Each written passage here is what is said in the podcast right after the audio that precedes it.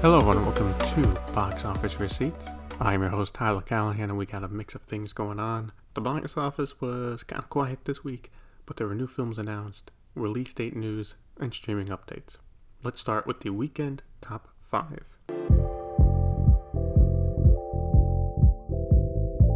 So it was a quiet weekend domestically, and with that, Bullet Train stayed in first place with 13.4 million for a total of 54.4 million. In second place is League of Super Pets with 7.1 million for a total of 58.3 million. Moving back up to third place thanks to an expansion is Top Gun Maverick with 7.1 million for a total of 673.8 million. It gained 421 theaters over the weekend and was only $200,000 behind Super Pets to take second place. Fourth place was Thor Love and Thunder with 5.31 million for a total of 325.3 million. In fifth place was Nope with 5.3 million for a total of 107.5 million. Also, A24's newest film, Bodies, Bodies, Bodies, expanded to a wider release this weekend, but came in eighth place with 3.2 million for a total of 3.5 million. I should note it's at a bare minimum of a wider release, currently in 1,285 theaters. So for Sony, Bullet Train's 55% drop from its opening weekend is not too bad, and better than some of the big blockbuster films that drop over 60% in comparison. It's also now slightly past the halfway mark to 100 million, which should still be the goal for the film to make. It's going to be close, but I think there's a small chance it'll make it, likely in the middle or toward the end of September. One film that will not be making 100 million domestic is League of Super Pets, which will likely top out around 75 million, which for a 90 million dollar film isn't great. Also for A24, I think they messed up a bit with their release of Bodies, Bodies, Bodies. They were doing a limited release last week and then expanded into a small, wide release this past weekend. Like this was an Oscar film. Uh, I feel like when you got a film like this, one aiming at a young adult crowd, you'd want to just hit the wider release as soon as you can. In China, Moon Man continues to dominate for the third weekend in a row. It came in again in first place with 32.1 million for a total of 361 million. In second place was The Fallen Bridge, a new drama film which opened to 18 million. Dropping to third place was Warriors of Future, making 11.8 million for a total of 52.2 million. Fourth place was Goodbye Monster, which opened to 2.8 million. And in fifth place was Butcher Hunter, which made 1.6 million in its debut. It's been a while, but the top five in China are all Chinese films, with Jurassic World Dominion ending its run.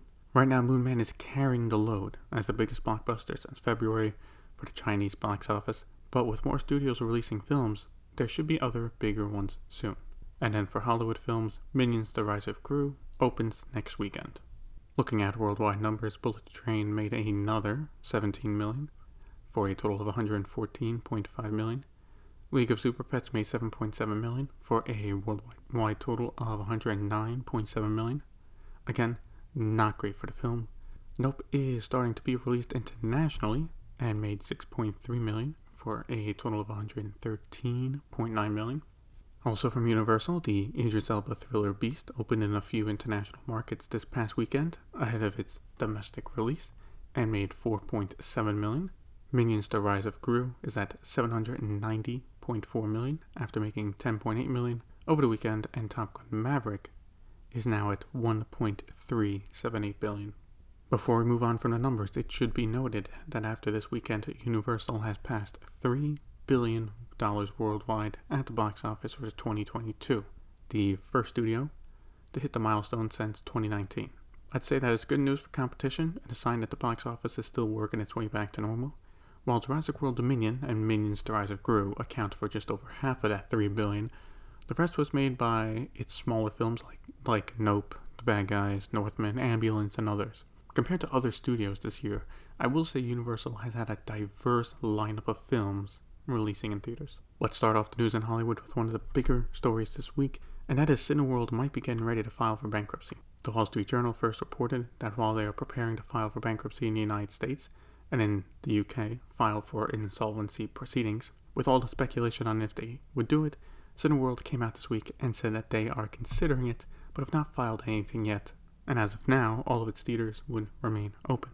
It should be noted that they are reported to be filing for a Chapter 11 bankruptcy, which means it's a way for them to sell off assets, reorganize the company, and pay off debt. If they do it right, they can survive just fine. Chapter 7 bankruptcy is when the company is screwed and they would be sold off for parts. Also, in case you didn't know, Cineworld not only owns Cineworld cinemas in the UK and Ireland, but also owns Regal in the United States, so they are pretty big. Now, as of why they would be filing for bankruptcy, well, while people have returned to theaters as of July 2021, they have 4.8 billion in debt they need to pay off. On top of that, they did not get the influx of capital like like AMC got when that stock became a meme stock and shot up for a long period of time. When that happened, AMC was able to reorganize and pay off some of its debts to come out of it more stable. Cineworld does not have that luxury. Overall, I think though they, they will be fine. There might be a few theaters that are sold off to competitors, but with theaters staying open and they are bringing in revenue, I don't see how they would not be able to reorganize and start to pay off their debt. We have a release date change with a film being moved up. Disney and 20th Century is moving up Amsterdam from November and will now come out October 7th. As of now, it'll go up against Sony's family film Lyle Lyle Crocodile. I think this is a smart move because if Black Panther Wakanda Forever does big numbers, that will dominate into December and then Avatar takes over. So for Disney, Amsterdam can have some of October to itself as Black Adam doesn't come out toward the end of the month. Let's talk about Warner Brothers as they have some new films in the work. A few months ago, I talked about the next Ocean film that they were working on, starring Margot Robbie and set in the 60s. Well, the latest news is that her co lead might be Ryan Gosling. Currently, he's not signed on just yet, with reports saying he is just in talks. If he was to join, this would be the second movie he works on with both Margot Robbie and with Warner Brothers as the studio. Obviously, the other one being Barbie. Other details right now is that the script is being written by Carey Solomon and that the film has not been greenlit yet for production just yet, and it's just still being developed. Having the leads for the film be Margot Robbie and Ryan Gosling would definitely bring the star power, would be since an Ocean's film, it would be a solid heist film. Definitely with a good script, it can be a good time, so I'm looking forward to it. The film is also developing a new film that Deadline is exclusively reporting on. The film is an assassin film called Shibumi, with it being directed by John Wick director Chad Stahelski and written by Matthew Orton. It's based off of a late 70s novel where it follows a well versed assassin. Currently, there is no one attached yet to star in the film or when they expect to start production. I'm a sucker for these kinds of films, and Stahelski has been doing great uh, directing the John Wick film so far, so it's not a bad choice. As long as it's a solid cast and great action, I'm all for it. Another film the studio is starting to put together is called Wise Guys and will star Robert De Niro and be directed by Barry Levinson. In a shock, the film is about two Italian Americans running their own mafias and one tries to assassinate the other. What's odd about this though is it's being reported that De Niro will play both lead roles, so I'm not sure if the two main characters are supposed to be twins or if they're just going to do a lot of makeup. But yeah, surprise, surprise, De Niro and a mobster movie. What a shock. Now, apparently, part of the sell for this film is that they're going to build it as De Niro's last mobster film. That's not a bad way to sell it and get people interested, but it still needs to be a good film. And please, please, no de aging. I think we learned that from The Irishman. We got an update on the situation with Ezra Miller from Miller himself. He released a statement this week, week saying, quote, having gone through a time of intense crisis, I now understand I am suffering complex mental health issues and have begun ongoing treatment. I want to apologize to everyone that I have alarmed and upset with my past behavior, and I am committed to doing the necessary work to get back to a healthy, safe, and productive stage in my life. End quote. So it sounds like the work Warner Brothers and Miller's agency, CAA, have actually gotten him to understand how serious his situation really is. Now, we don't know what really went on in those conversations, but assuming his statement is truthful, I'm glad he is now looking to get treatment and get the help he needs. Still, based on what he has done so far, I don't think the charges he faces in Vermont should be dropped just yet, and hopefully he makes his court appearance next month. The last story we got for Warner Brothers is actually a bit of a shocking one, and Deadline has the exclusive on it. They are reporting that MGM and Warner Brothers have reached an agreement where Warner Brothers will distribute MGM films internationally, including China. The terms of the deal is for three years, with the option to add another two. During that time, Warner Brothers will handle distribution for MGM films internationally with both studios in charge of handling marketing. After the film's theatrical release, Warner Brothers will also be in charge of physical media for them, so Blu rays and DVDs. Regarding physical media, that is worldwide, so it'll also include the United States as well. Regarding James Bond films, well, that's a bit different. Based on MGM's old deal with Universal, that studio still has the rights to distribute the next one, Bond 26, whenever it comes out. Bond 27 and forward, those ones will be handled by Warner Brothers. As for the deal itself, I'm not too surprised as what we've seen over the past few months, Amazon right now seems to be clearing the slate of MGM films that they were already made, and it seems like the less they have to handle for theatrical distribution, the better. Now with MGM, they just have to focus on the domestic market and let Warner Brothers handle international. What I was surprised with was they went with Warner Brothers and not renewed their deal with Universal. But I think the reason for that is who was involved. In Deadline's article, they mentioned how the co CEOs of Warner Brothers, Michael DeLuca and Pamela Abdy, worked on the deal with uh, MGM's COO. You know, the co CEOs of MGM up until a few months ago. So, yeah, I think part of the reason MGM and Warner Brothers got together is the executives knew each other and have worked with each other. Now, it's not like this deal is bad for Warner Brothers. Uh, Zaslav should be happy with this as they now get to distribute more films that they don't have to produce themselves if the films take off, they get a nice cut. Now, if MGM releases bomb after bomb, then they could lose some cash. But but since they are now pushing to cut as much debt as possible, this is a good deal for them.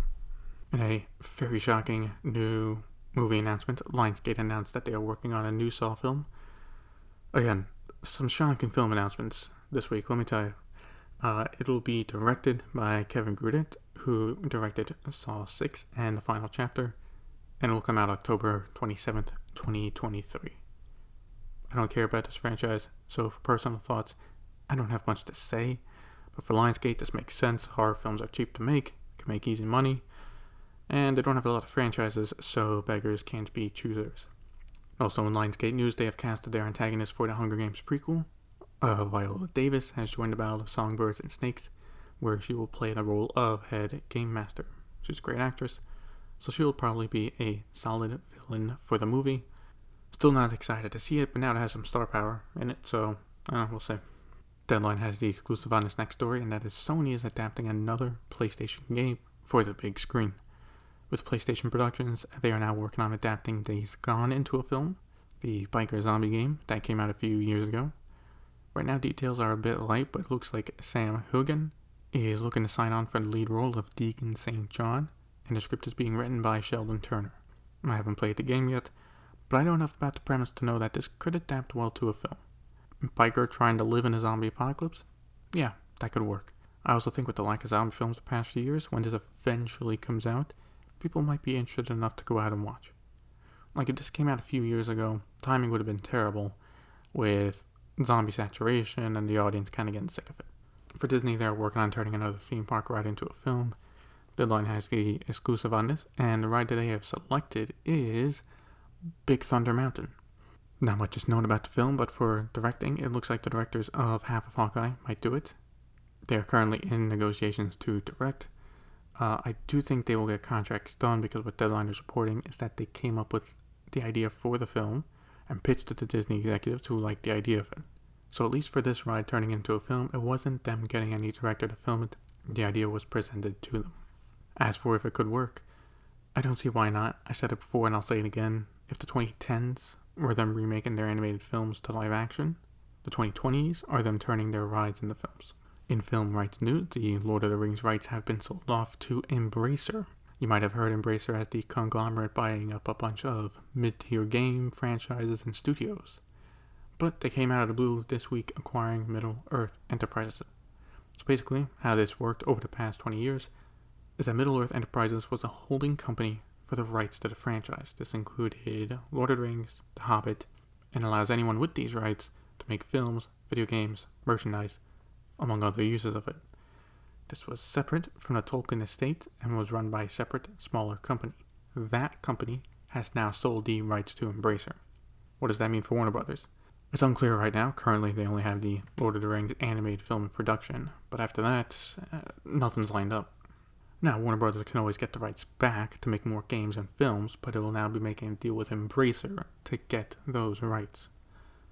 As for Embracer, I'm not sure why they bought the rights. I can understand, as they are mostly a video game conglomerate, they might want to greatly expand a franchise in that format. But for films, I have a hard time seeing them make a deal with Warner Brothers or any other studio for that matter to remake the Lord of the Rings films.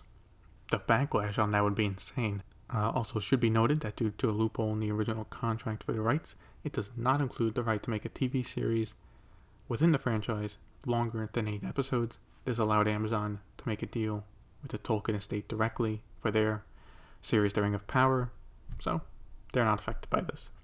Finally, we got some news in China. If you have access to the Chinese stock market, you can now invest in Bona Film Group. They are one of the production companies in the film industry in the country and have produced some big films, including The Battle at Lake Changjin and Operation Red Sea. They also used to be on the Nasdaq stock market, but went private back in 2016 and have remained that way until now. Right now, they trade on the Shenzhen stock market.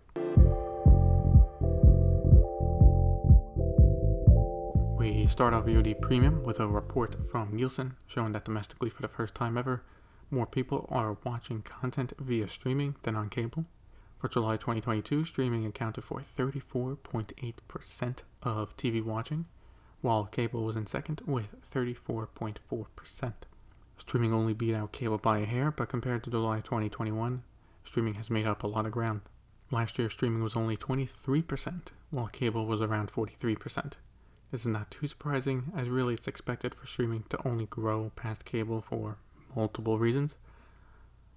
One, the biggest shows on TV can all be watched on streaming, and even the ones on HBO, which is cable, can just be uh, watched on HBO Max. Second is people every quarter keep cutting cable. This has been happening for years, and there is no sign of it stopping. And the last reason is a big one, and will take a few more years, but sports is a big reason for cable watching and more and more sports are becoming available to stream. But just because the tides are finally changing, at least in America, it will easily be another decade or more before cable is for the select few who can't or refuse to cut it. Small update from Peacock where they are bringing out the big guns for their service. Sorry, I should say dinosaurs.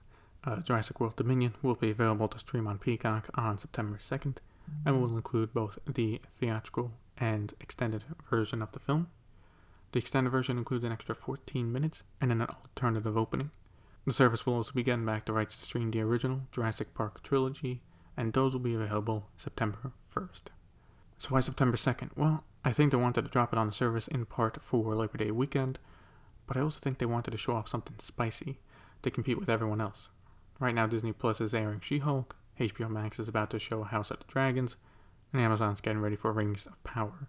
For Peacock, this film is the closest they are getting to that level of entertainment.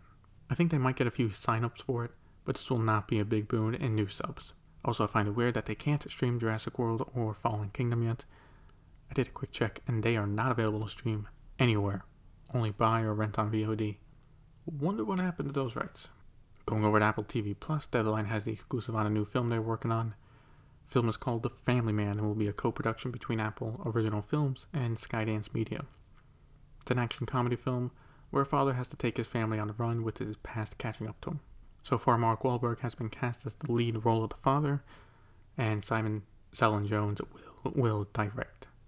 The two actually recently worked together on a different film called Arthur the King for Entertainment One. That film isn't out yet, it's in uh, post production. As for The Family Man, eh, for me, Mark Wahlberg is very eh. Like, sometimes he can be really good, but a lot of times he's very meh. Gonna have to see a trailer for this before I get all at all excited. And in another film between Apple and Skydance Media, The Greatest Beer Run got its first trailer and poster released this week. It stars Zac Efron, Russell Crowe, and Bill Murray, and is adapted from a book based on a true story where an American sneaks into Vietnam during the Vietnam War to see his friends. film will premiere at the Toronto International Film Festival September 13th, and then on Apple TV Plus and select theaters on September 30th. Not much from Netflix this week, just that they have started their promotion for Enola Holmes 2. No trailer just yet, but we got a poster, some stills, and a release date, which we learned will come out November 4th. I haven't seen the first one, but have heard it's pretty good. Nothing amazing, but considering some of the films Netflix releases, it was on the better side. Hopefully, for fans at first, the sequel is just as good. For HBO Max, the big news this week was the layoffs have happened. Leading up to the quarterly earnings report, there were rumors of possibly massive layoffs, but they did not come. Well, some of them came this week. In total, about 70 people were laid, in total, about 70 people were laid off, with most of them being from HBO Max. The layoffs that occurred is not much of a surprise, as the plan has been to move a lot of uh, what HBO Max is doing to HBO proper, as HBO Max and Discovery Plus start to merge. Hopefully, the ones who were let go land on their feet as soon as possible. We finish up with Paramount with a few stories. The first is Paramount Plus will now be included in Walmart Plus at no extra charge. The two companies agreed to a partnership for this and announced it via press release this week. Specifically, the ad supported tier will be included in Walmart membership. For Walmart Plus members, the Paramount Plus perk should be available within the next few weeks. It is not clear right now if Walmart Plus members will be able to pay the difference and upgrade to the ad free plan. I think for both companies, this is a great partnership. But with this being a Hollywood podcast, I'm going to f- focus on Paramount for them, this is a great way to get a few million new subscribers in a short amount of time. Deadline reports that they have about 16 million Walmart Plus subscribers. So even if 3 million sign up from Walmart and use Paramount Plus, that's going to look good on the next earnings report. As long as Walmart is paying them well and Paramount has not taken on too much of a loss per subscriber from Walmart Plus, this is a win for them.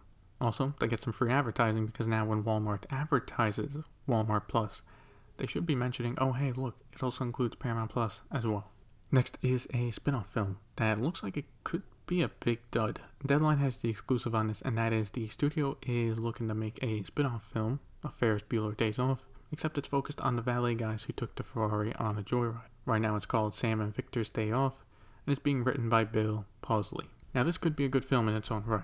It could. But this is going to be one of those cases where it's a spin off of a classic film, will not help it in any way, if this is going to be good, it's gonna be in the script and the two lead actors they get. They can make the comedy work, then it could be a good film on its own right. But right now, I feel the odds are stacked a bit against them. Finally, what I would say is the biggest news for Paramount this week is that they are able to lock in a contract extension with UEFA. They have agreed to a new contract with the soccer organization for 1.5 billion over 6 years, bringing their contract to 2030.